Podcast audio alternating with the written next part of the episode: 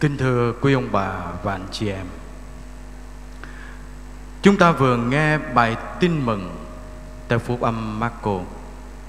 Bài tin mừng này nằm trong bối cảnh Sau khi Chúa Giêsu khiển trách Các kinh sư và biệt phái Giữ luật một cách hình thức. Chỉ chú trọng đến việc thanh tẩy bên ngoài. Nếu chúng ta còn nhớ, Ngày hôm qua thì Chúa Giêsu và những người luật sĩ biệt phái tranh luận với nhau bởi vì họ thấy các môn đệ không rửa tay. À, trước khi ăn.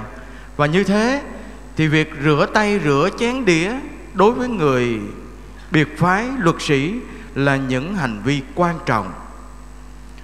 Nhưng Chúa Giêsu lại chú trọng họ đến việc thanh tẩy cõi lòng. Trong bài tin mừng hôm nay Chúa Giêsu nói đến những thói xấu mà làm cho người ta ra ô uế trong tâm hồn ghen tuông, thù ghét và đủ thứ toan tính phạm tội. Chúa Giêsu nhấn mạnh đến sự thanh sạch tâm hồn hơn là sự thanh sạch thân xác.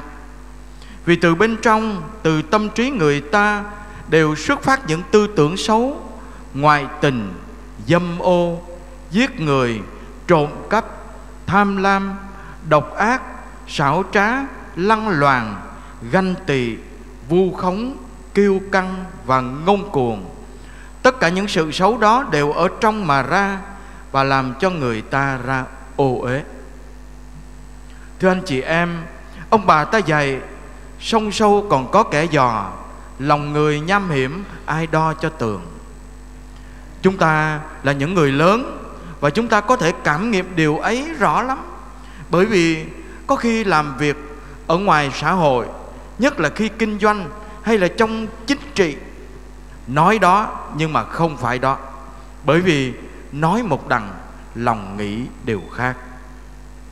Hay là ông bà ta cũng dạy, bên ngoài thân thớt nói cười, bên trong nham hiểm giết người không giao.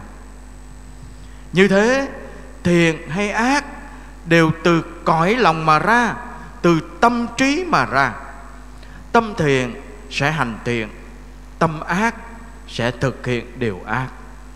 Vì vậy, chúng ta mới thấy tin mừng nói, chính chúa nói, lòng đầy miệng có nói ra là vậy.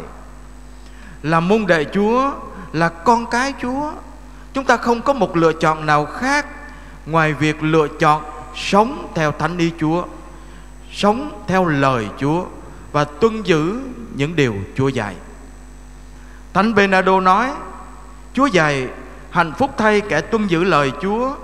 Vậy ước gì lời ấy thâm nhập tâm can bạn, thấm nhuận tình cảm và tác phong của bạn. Bạn hãy lấy điều thiện làm thức ăn và tâm hồn bạn sẽ được sướng vui no thỏa. Nếu bạn giữ lời chúa như thế, thì không còn hồ nghi gì nữa, bạn sẽ được lời chúa giữ gìn. Mỗi ngày, tôi cũng như quý ông bà, anh chị em đều có dịp lắng nghe lời chúa và đối với tôi như một thói quen, tôi thường chọn một câu nào đó ở trong lời Chúa trong ngày để làm ý lực sống trong ngày. Và mỗi lần gặp những chuyện gì thì đều nhớ đến câu lời Chúa ấy để nhắc Chúa dạy tôi phải làm gì. Chúa đòi tôi phải cư xử thế nào khi đối diện trong mối tương quan với những người khác. Nhất là khi mình bực tức hay nóng giận thì chính lời Chúa giúp cho tâm hồn mình lắng động lại và ý thức hơn.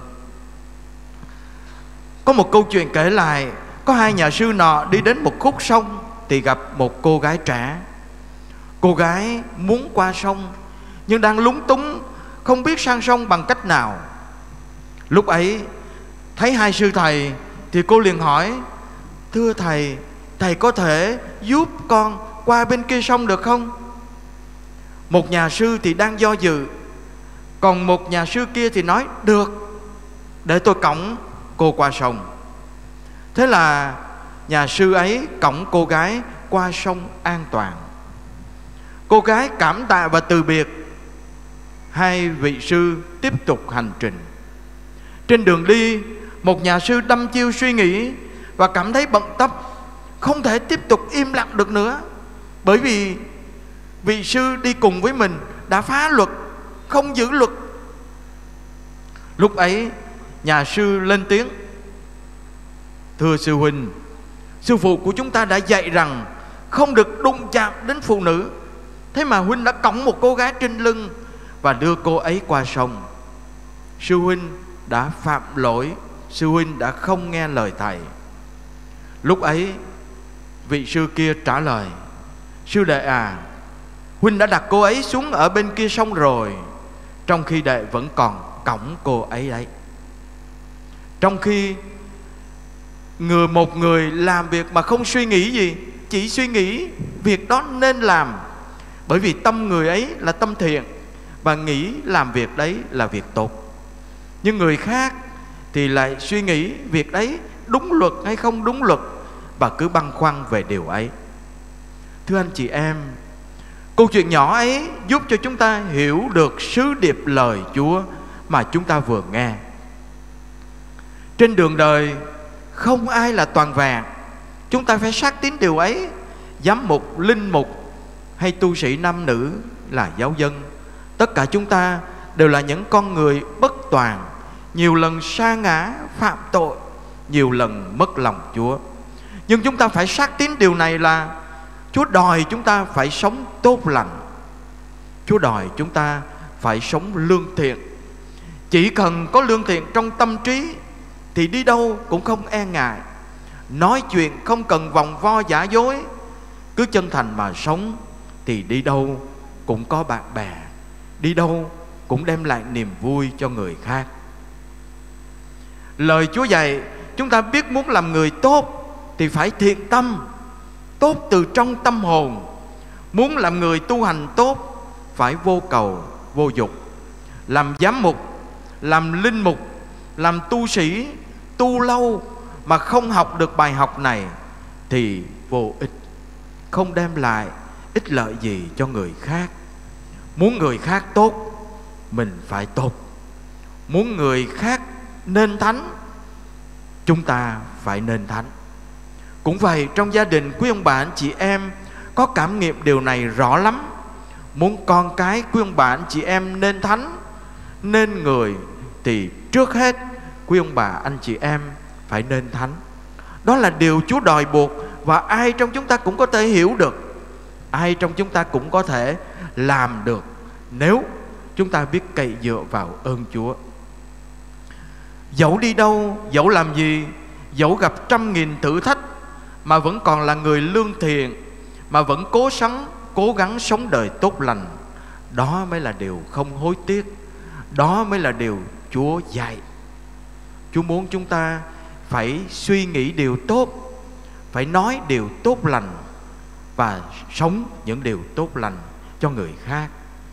Để rồi chúng ta xin Chúa ngày hôm nay biến đổi trái tim, để trái tim chúng ta trở nên đơn sơ, hồn nhiên và tươi tắn hơn.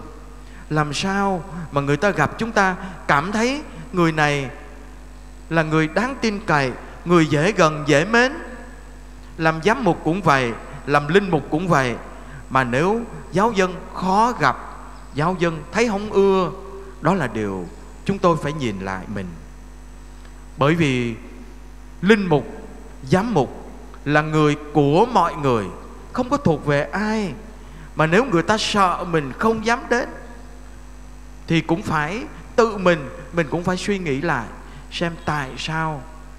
Mà nếu gặp một người, nhất là khi gặp một người binh đạo Phật chẳng hạn, gặp một sư thầy chẳng hạn, mà nếu người ấy tự nhiên tốt lành, thì tự nhiên chúng ta nói người ấy có tâm Phật. Cũng vậy tại sao chúng ta không nghĩ như thế? Một người là con cái Chúa, là môn đệ Chúa, là giám mục, là linh mục, là tu sĩ, là người làm việc trong hội đồng mục vụ giáo sứ các đoàn thể.